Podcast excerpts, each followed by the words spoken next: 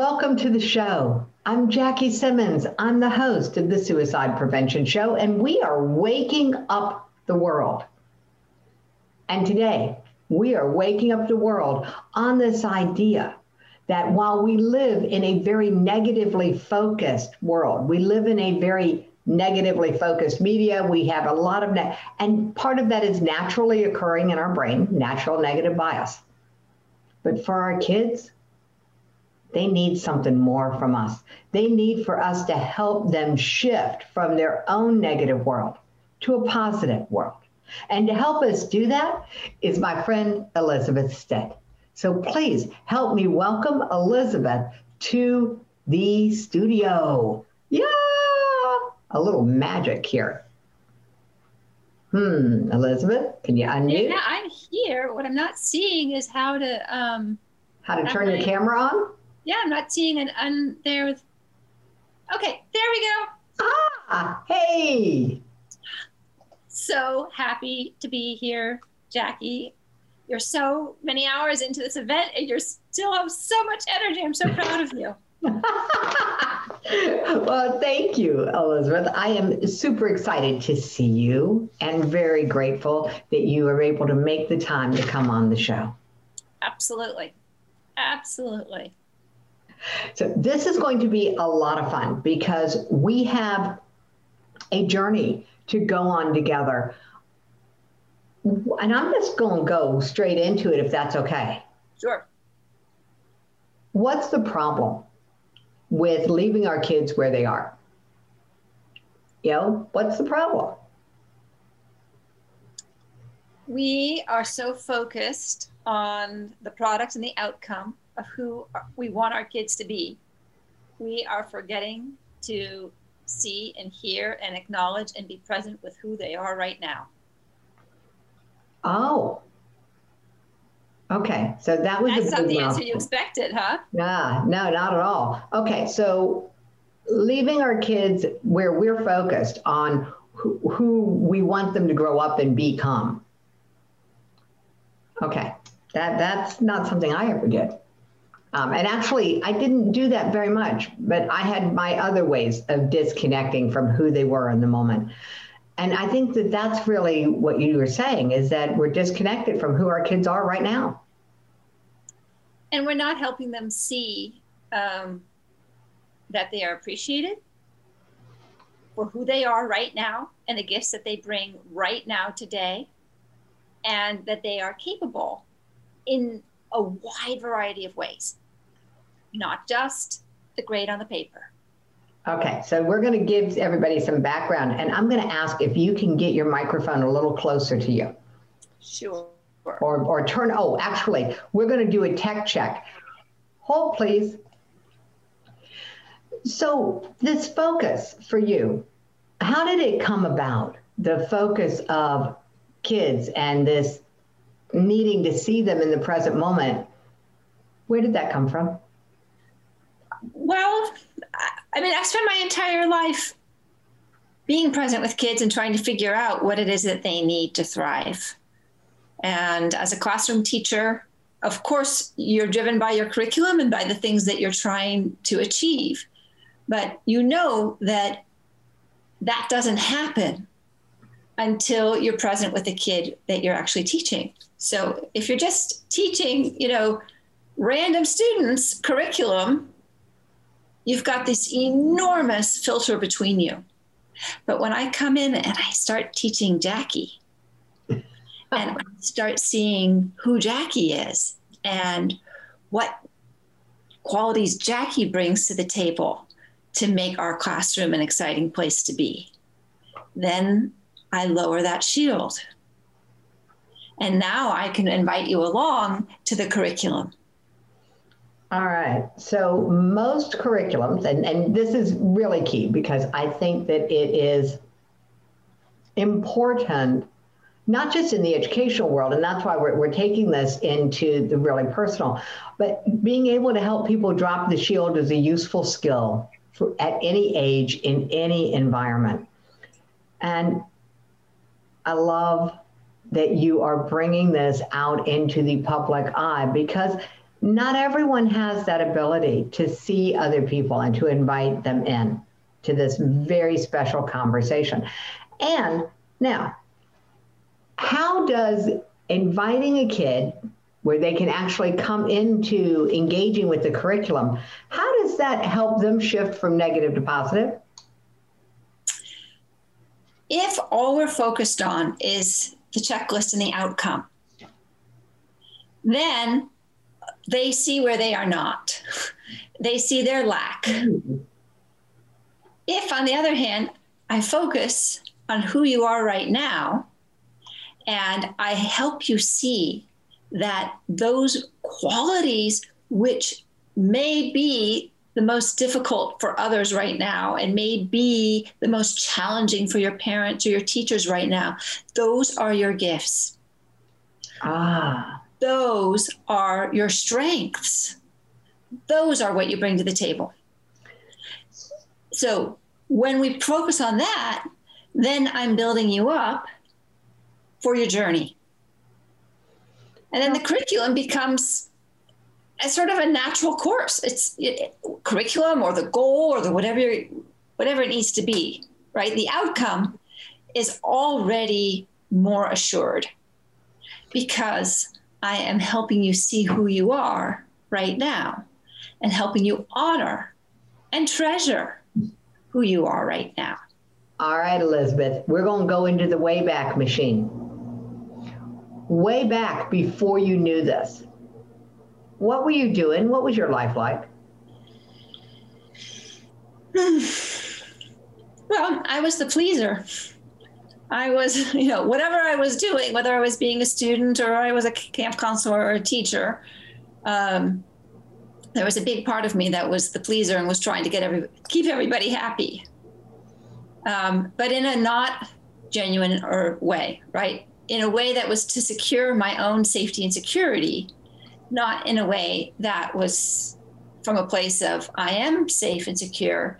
So I have all this extra energy and expansiveness to to reach out and include, include you in that. Got it. So the shift for you occurred when? I mean, you take us on the journey. Ah, uh, it occurred gradually. Mm-hmm. Right? It occurred gradually. Um, it's funny when you ask that question. A, a moment which popped into my head was, so you know, middle schoolers are in the thick of being judgmental hmm. and the thick of, you know, you're in, you're out, you're right, you're wrong. And I was an outsider who was very judgmental of the way that other kids were being or were treating each other or what they were doing. And full of that is not a nice person, right? It was very black and white. And then uh, I remember senior year, we were about to graduate, and all the seniors went on a picnic. And I ended up at a table with girls that I had been in school with since I was in kindergarten.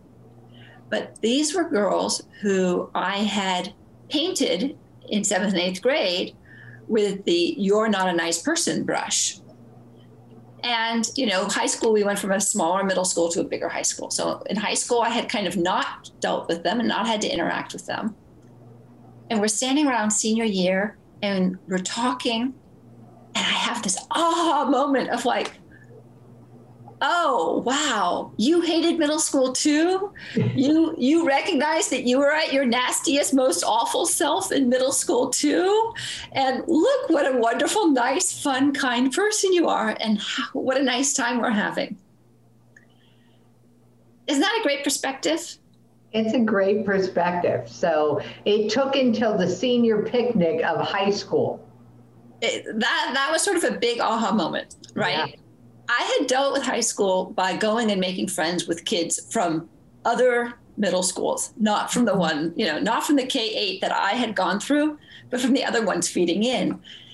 And that had given me a little space, which was good to, to be able to kind of reinvent myself and to step forward into the world in a perhaps more gracious way than I had been in seventh and eighth grade. And all through seventh and eighth grade, my mom kept telling me, Elisabeth, you've got to give people a chance. you know, I, you, you just got to, you got to give them a chance. And uh, so I took what she said to heart, but I wasn't mature enough to do it in the present situation with my peers. So when I went to high school and I met other kids, I was able to apply more of that. And by senior year, I had matured enough to look at look at my classmates and to go like, oh, yes, they really are lovely people too, with a whole lot to offer the world. And they were in the middle of their own middle school angst and uh, nobody nobody should be judged by who they are in middle school.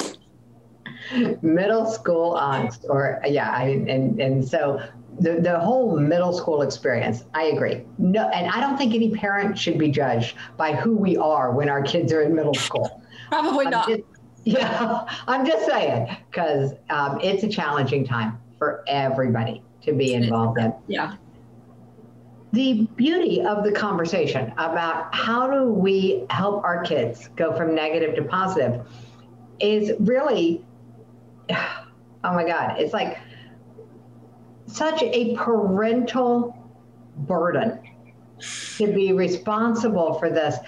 And yet there's not anybody else if we look around as parents. You know the other influences, maybe there's more help out there than I know about. But so this is powerful for me. I felt so alone as a parent. Mm. And I don't know if anybody else has had that experience. Feel free to pop it in the chat if you have. But when it comes to helping our kids go from negative to positive, Elisabeth, where does somebody start? How do we do that? Okay. Yeah, how do I do that? Fast. How do we do that? All right. Well, the first place is for us to do our own shift. And um, oh, if, i love shift work. if we can do that for ourselves, that's that's the best. That really is right. If we can really see and acknowledge ourselves, so everybody wants to be seen and heard and acknowledged. But sometimes because we're that elephant in the middle of the room not being seen or heard, we are so unused to it that we can't even truly see ourselves. So, any work at all that we can do to know ourselves and to be honest with ourselves, and then to do this exercise with ourselves that you then can also do with your kids. And that's it. You take this, take the, here, I have an exercise for you. So, Jackie, I want you to think and you can think with your now self, but if you're so mature that it doesn't work now, I want you to go back and think of your younger self. Okay? All right, everybody, listen up. Take and away back machine. I am too blank. Oh, well, that's not hard. Okay, I can answer that question. Yeah. Okay. You can also say it as I am not blank enough. Okay, so either I am not blank enough or I am too. Yeah. Okay. So what, if you don't mind sharing, what what what were the words that came up? Okay, so I can fit it into both. Yeah. I'm not patient enough and I'm too prone to interrupt people. Okay. Yeah. That's what happens on the summit sometimes. I'm not patient enough for people to complete a thought and I can be too prone to interrupt someone. Yeah. Okay. So now we've got this idea. You're impatient. Right? Okay. and maybe maybe your mother told you right? Maybe your mother always said to you jackie you are so impatient. Ah, jackie you've got to stop being impatient. Or as my great grandmother used to say to my mother susie your impatience is going to get you in trouble someday Mm-hmm. Okay. So now we want to turn that around. Right? What is the beauty of being impatient? I get more done than most people. Exactly. You get more done than most people. What else? Uh, let's see. The beauty of being impatient. I don't wait for other people to fix problems. you're there, you're jumping in, you're Yeah. doing it, right? You get more done, you do it sooner. Yeah. Um, let's see. What else uh, about being impatient? Um, I'm not coming up with another positive. I know it can piss people You off. settle for the status quo. Okay. That's look true. at, what you- Yeah. look at what you're doing here. Look at what you've done, right? You're Yeah, I don't settle. I don't settle for the status quo. you're not caught in the quagmire, right? You are out there going, no, something has to be done and it has to be done today, and I'm going to do it. Yeah, and it's not perfect, but it gets started. Oh my I get things God. started. What a gift. What a gift. What a gift you are to the world, Jackie Simmons.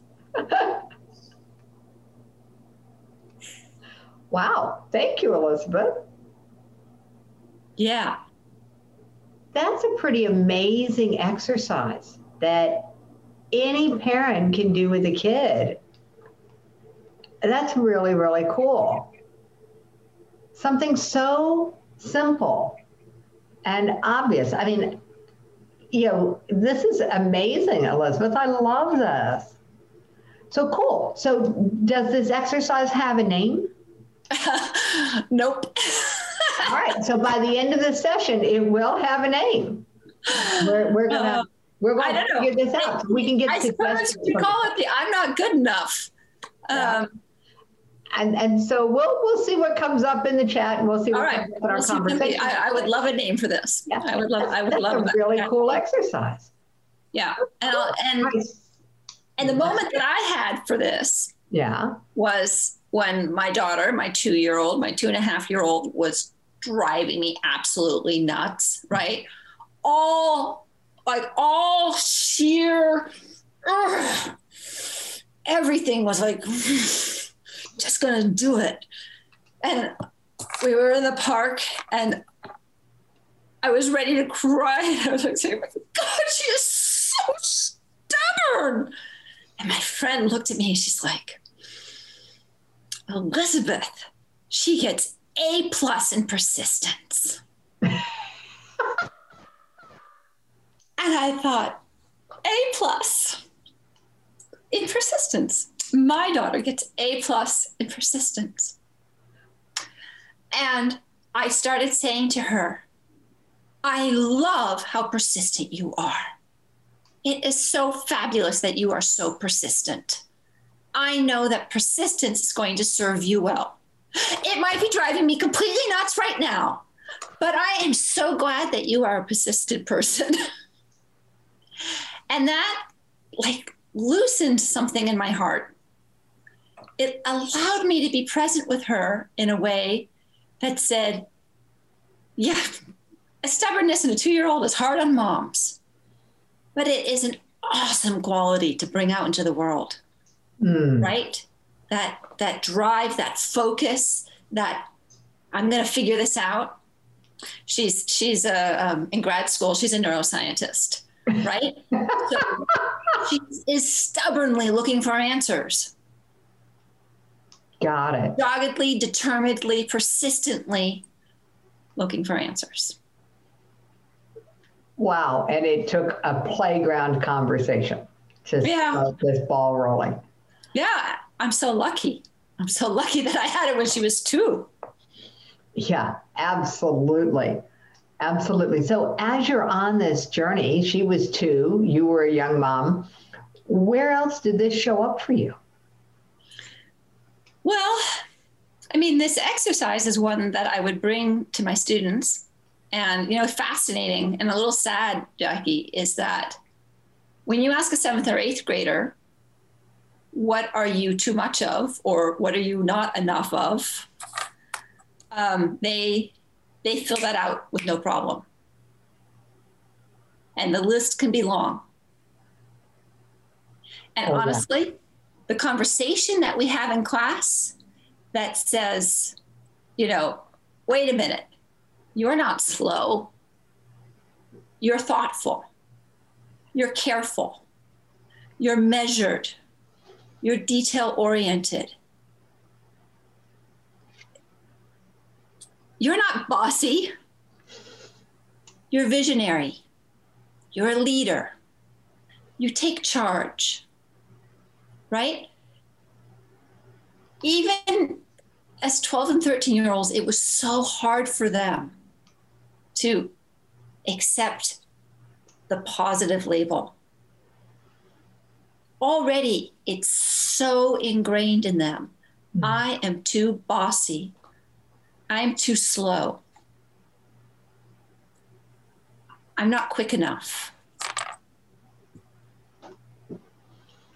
I'm not, no. I'm not, so, yeah. By seventh or eighth grade, they've made the decision about who they are. And they bought into, they've accepted some labels that limit them. Yeah. Now, I'm a firm believer that labels belong on pickle jars, not on people. Yeah, and yet we, we live in a world of labeling and judging.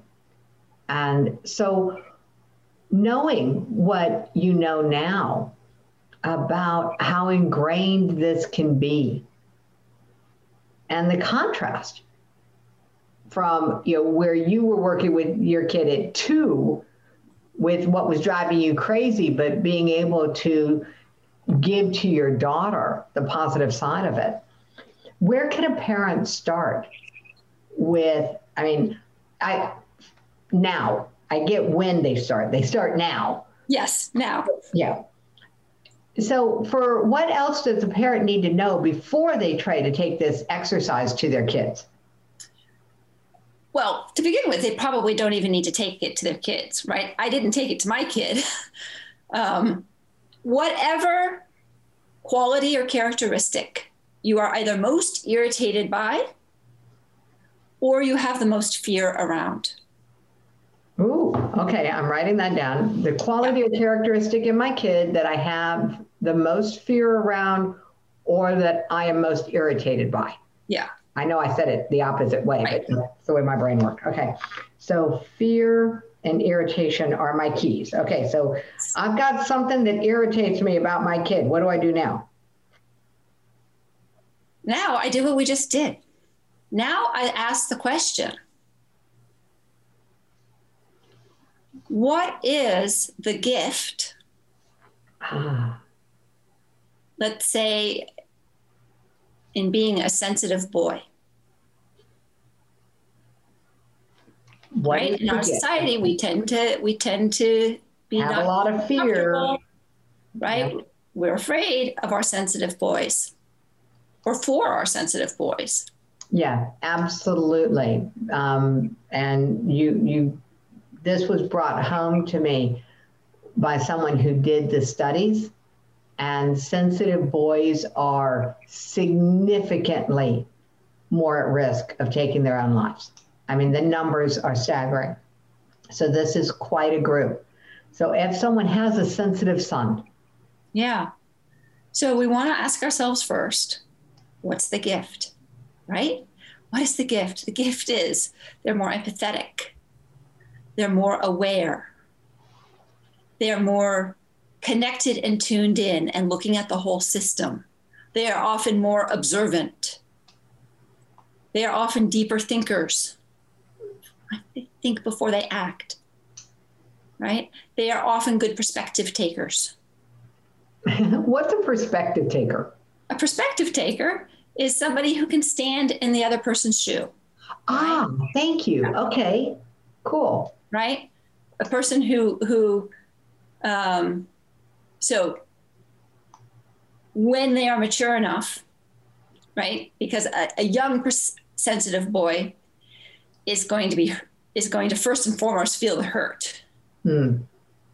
right? But if you bring forward that gift of if you know imagine why that person's at the you know if somebody's hurting you why are they hurting you what's going on with them that they're hurting you right that that boy is much quicker usually much e- more easily trained to be able to step into that shoes and to come up with an answer of like maybe he had a bad day or maybe his mom yelled at him this morning or you know maybe he's embarrassed because he didn't have his homework, right? So sensitive kids are usually because they are more in tune with their own feelings and have feeling more things more deeply as you Im- ask them to imagine what somebody else might be thinking or feeling they usually are stronger at that perspective taking. When when they have been fully honored and seen and heard and acknowledged for their own hurt and their own feelings yeah. Okay. Got it. So right. let's let's not take them into the other person's shoes until we've dealt with what's happening in theirs. Right. Right. Once I have fully acknowledged that what you're feeling and that yeah that that was not that didn't feel good and that was not a nice thing to say to you and that wasn't a good thing to do you are right and i am really sorry i'm sorry that happened to you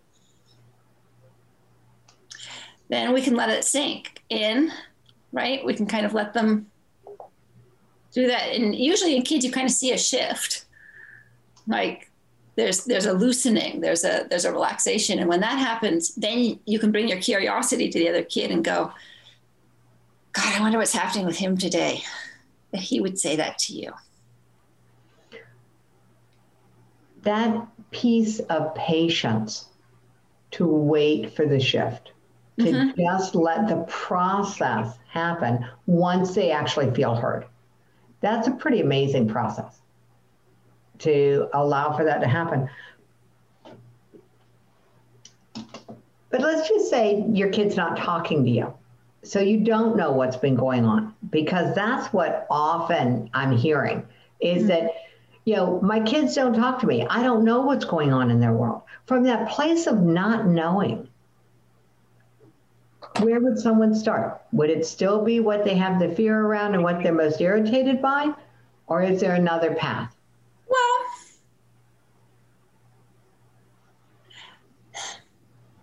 okay. If you've been fearful, let's just keep using the example of your sensitive boy. Okay. Then it's natural that if you're projecting that fear that they've put up a wall right? That's a very natural wall to put up. So, right. first and foremost, now that you've done that shift and you've begun to see what are the, you know, what are the qualities?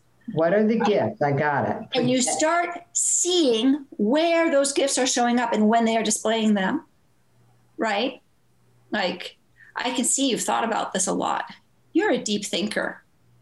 Or I see you sitting over there thinking, you know, I really appreciate how how how much you contemplate things. And you know, sweetheart, you might not say very much, but when you do, you really demonstrate that you've been observing things closely. You're a good observer. So we want to build that up first, right? Because that's going to put chinks in the wall. Ah. That's gonna that's gonna that's gonna bring that done. That's gonna develop that choice. Not only are you going to be helping them to own it for themselves, but it's going to be lessening their own defensive fear of there's something in me that my parent doesn't like. There's something in me my parent doesn't approve of.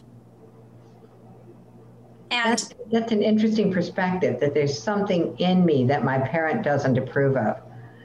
And this is not about their actions, it's about who they are. It's about their character traits, if you will. Yeah. More than their actions. Well, it shows up as actions, but. Okay. Uh, right. I'm trying to, trying to make sure that I've got this clear because I, I love this analogy of that my projected fear around something with my kid, they would naturally build walls to defend themselves from it from projected fear. It had never dawned on me that that could be true. It makes perfect sense. Well, we're gonna we're gonna go fight or flight, right? Yeah. And a flight is a withdrawal. A flight mm-hmm. is a is a hiding behind the wall. A fight you're gonna know about, right? If they're fighting back, it's a little yeah. So so same thing. It's triggered by projected fear. Yeah, it's it's it's I don't want I, I don't want that. Mm-hmm. So Why then, They can't why would, hear the why would you want to own I'm I'm too sensitive. I overreact. I'm, you know, I'm a crybaby. Why would you want to own that? Got it. So the, these really are the, the character traits and the actions that if the parent is judging them as wrong, then the kid is picking up on I'm being judged as wrong. Yes. And Yeah. the natural response to being judged as wrong is to build a defense. And it could be a wall or it could be an attack, depending on which way they go. So uh, at the beginning of the top of the hour, you had your elephant and you were talking about shoulding, Mhm. right? And this is a lot of parents should on their kids a lot, right? Yeah. Shouldn't- you shouldn't be so sensitive, right? You Mhm. shouldn't be such a crybaby. You should, you should, you know, you you you need to roll with the punches. You've got to roll with the punches. You should roll with the punches. You, should should hard- not do what your friends are doing. Yeah, And that that was a, a big thing, you know. Um, and it was very ineffective against peer pressure when my kids were young. It, it was very ineffective against peer pressure for me to tell my kids that they shouldn't do what their friends were doing. no, no, no, because we, because it is their job at that age to separate and to and to not be you. hmm But to not be you, which is what they have been, right? Because it actually takes a very long time. I mean, in the womb, they are you. Yeah. And, you know, the two, three, four year old years are that first step of individuation and, and, and asserting themselves. hmm But there's also a quality in there of learning and realizing, like, oh, I'm little, I can't take care of myself. Yeah. And so they kind of settle down into, you know, sort of kindergarten through, say, fifth grade, where kids are usually like pretty, pretty settled. and They're still looking to mom and dad, really focusing on mom and dad. And they are kind of getting their outer world identity by who mom and dad are. And it takes a lot to separate from that. So, um, part of the way that they do it is that they then flock to their friends because they need a group to be part of. They need to be safe. And so when you say you shouldn't, you shouldn't, you know, in, during this time when you, you need to separate from me because that's your growing up job, you shouldn't go flock to them. But that's like saying you are supposed, you know, what's your alternative? Is to be out in the world by yourself entirely. And we know that it's not safe to be out in the world alone. No. So that's really, really key here that the naturally occurring separation and the fear that a parent might have of, I, yeah, I don't want you to do what your friends are doing. I'm afraid of what's going on over here, is in conflict and setting the kid up to be in isolation and to go out into the world alone is the last thing that parents want to do. Yeah. Yeah. Wow. All right. So that's a complex little one to noodle apart. So the good news for me is I don't have any kids in the house anymore. So I can, you know, I can I can be objective. But for someone who has kids at home, the reality of what do you do? You know, what do you do, Elisabeth, when you really are afraid of who they're hanging out with and what the other kids are doing or not doing? My favorite tool of all. Ah, bring curiosity. okay, tell me more. You bring curiosity. You say, You've been hanging out a lot with Jordan.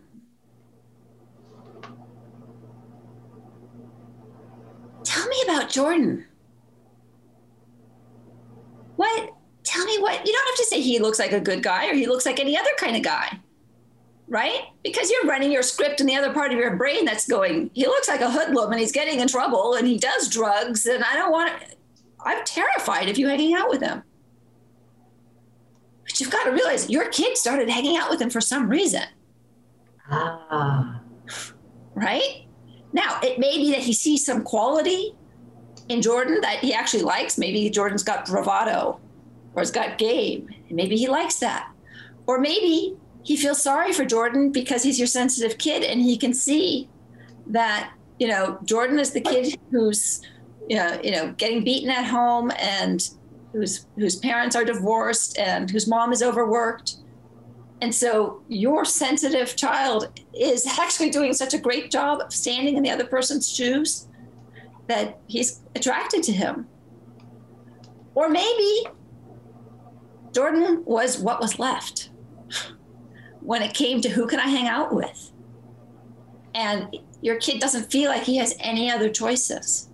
He doesn't ha- have a way or an entree in because we all know that middle school and in teenage too, some of these groups can be really clicky. Darn tight, right?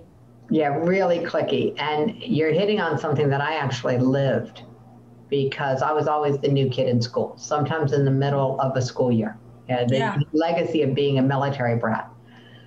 And the power of what you're just describing, um, a lot of the times my friends were the last ones left because everybody else was in a clique and I was the weird kid. Yeah, I was raised by a single mom back before being raised by a single mom was something common or acceptable. So my friends were often the ones that were left. Yeah. So I hadn't even thought about that in this context. But yeah, finding out what it is uh, that attracts them without being afraid. Yeah. If you could do that. yeah, you can do that. I'm not so sure I could do that, but it sounded good when I said it. I'm so glad you caught that. Yeah, not, not necessarily so easy. I, darn near impossible, but maybe we can do it from a place of calmness anyway.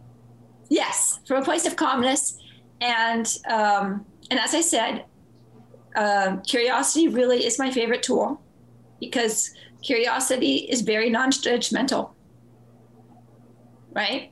Mm-hmm. And when I when actually when I even say that word, I immediately get this this sense of spaciousness in front of me and a sort of sense of one it's safe feel i have to feel safe to be curious so if i'm going to allow myself to be curious then i feel safer by definition maybe yeah For me, I hadn't thought of it that way, but but but that's a possibility. It it is it's a place of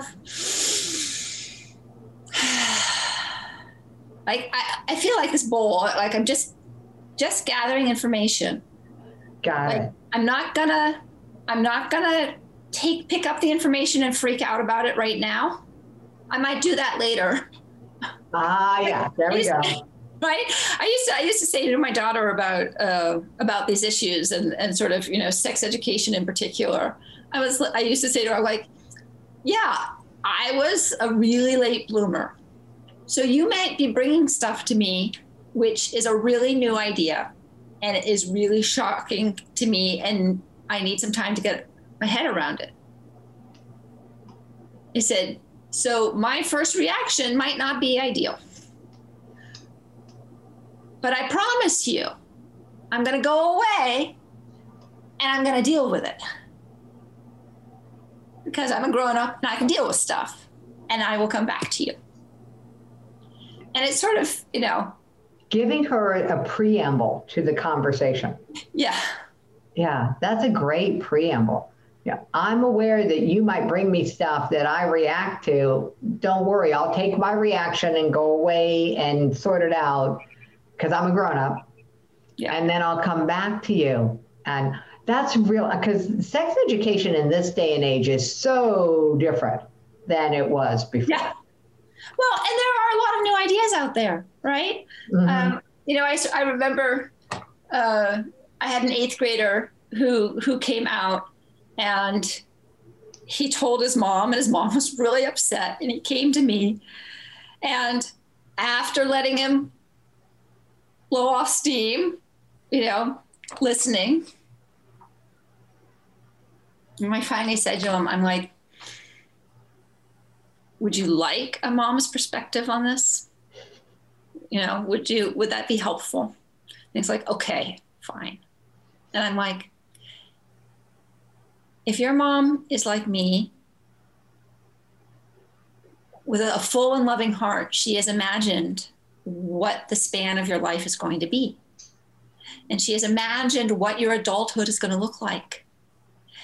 And because this is what the span of her adulthood has looked like, that is what she's going to imagine for you. And that means she has been imagining you marrying a girl in a church and having some babies and her getting to be a grandmother and making predictions about where you're going to fit in to whatever career you do and whatever community you're in. And you are now telling her that that is not what's going to happen, but that you are going to be part of something else. But that is a world that she does not know and she cannot imagine. And it's going to take her a little bit to find out about that world and to reimagine what your life might be. I said, You know, I know your mom and I like your mom and, and I respect your mom. She does not strike me as the kind of person who isn't going to be able to make that shift. And at the same time, this is a big shift. You got to give her just a little time and space to, to do that. There's a whole story that would have to be rewritten. Yeah, exactly. Yeah, there's a whole Exactly. story because that story of what life is going to look like, and it's not even that it's supposed to or that it should. It's like this is what life looks like. Yeah. It, yeah, just got shifted and shattered. Yeah. Your ability to help him understand that that's what was happening for his mom. What happened after that? she came around. She made the shift. They have i mean he's he's part of a, a very close family and um, a very supportive family. And he's he's a young man and he is he is um, he's thriving. He's he's an advocate in his community um, and his family's 100% behind him So helping him understand that it takes time to shift. yeah And, Yeah. and that's an important distinction. Elisabeth, I love this conversation, this journey from no matter what's going on with your kid's life, the place that you start is look for the gift. And the other place that you start is with curiosity. And for me, a big aha is recognizing that if there's something about my kid's world that I'm afraid of, that fear is going to trigger a natural defensiveness Hmm. in them. yeah And I hadn't really thought of expressing it that way, that it would either provoke an attack or a withdrawal. Yeah pretty much one or the other, because we do go to fight or flight. I mean, yes, there's also freeze and faint, but we freeze first and then we go to fight or flight. And, Exactly. You know, I mean, Yeah. so, Yeah. so yeah, so that's really interesting. Um, tell me about is a wonderful tool, yes especially from Yeah. a place of calmness. yeah Cool. All right. So shifting from the negative to the positive, what we have one more that I know is there, and I remember when my kids were growing up that one of the biggest challenges that I had was when both parents were not on the same page. Mm. And it happened really frequently with my second husband. And so he pretty much raised my kids with me. Uh, they were, I think they were like, you know, five, three, and one, you know, you know, six, four, and two when he first came into their lives. And he was in their lives up to the last one graduating high school. So, you know, he, and, and we were often not on the same page. What can a parent do with this that's going to help? Mm, thank you for asking, because this is a big one. This does come up all the time. And here's the analogy I like to use. Let's say that, um, let's say we've got the teeter totter here. Okay. Mm-hmm. And I'm gonna, there, we'll get it so you can see it a little bit better, more clearly, right? And you're on one side of the teeter, teeter totter, and your parenting partner is on the other side of the teeter totter. Yeah. Now, when we don't agree with somebody, we want to compensate for the way they're doing things. So if I'm here and I perceive that, let's say I perceive my parenting partner as being a pushover, being, you know, the good time, the good time dad, right? And so I see him all over here being the good time dad.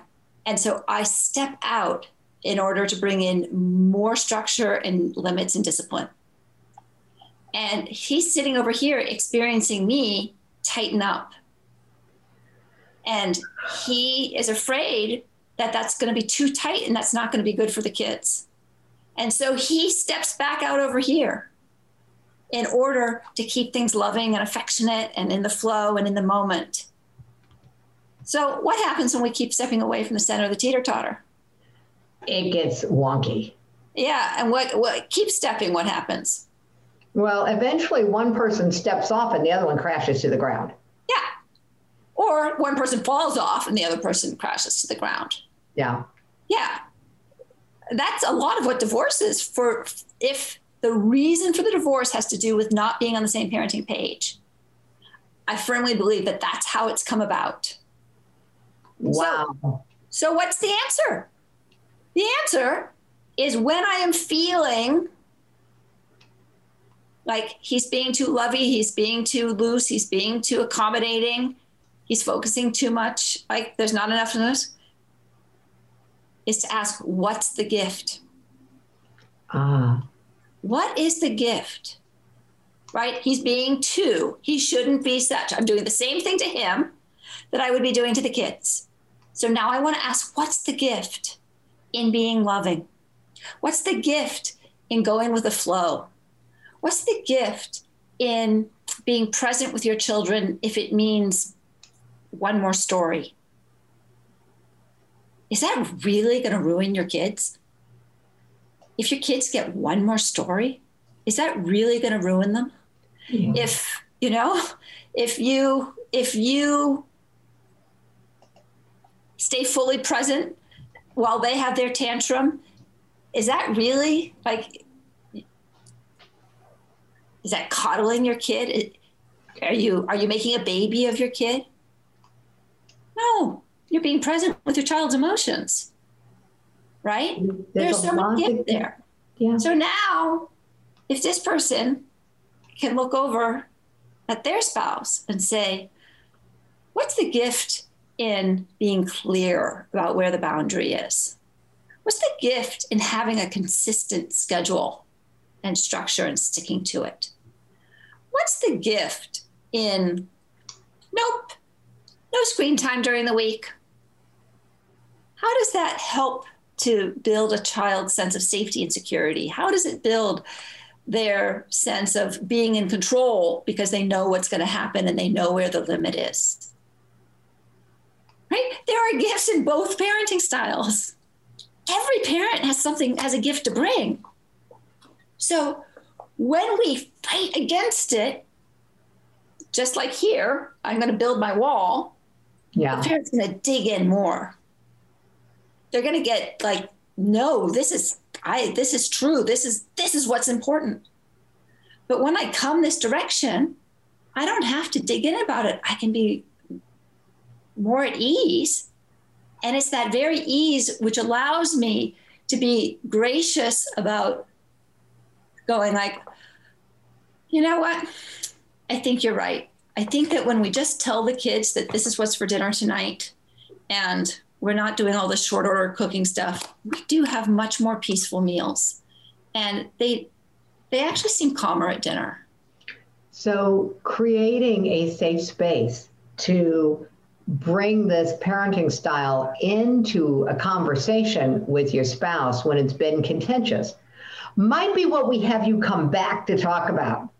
You know, because we've got one minute to, to wrap this up, and I want to make sure that everyone understands that your passion for this parenting and you know your your point of power is parenting middle schoolers it extrapolates into every single age group It does. I mean, you know, it does because and and and not just in parenting children, but like we my my partner and I we kind of co-own a business, not the one that you, everyone knows me for, but a brick and mortar. And we have very different business management styles. Hmm.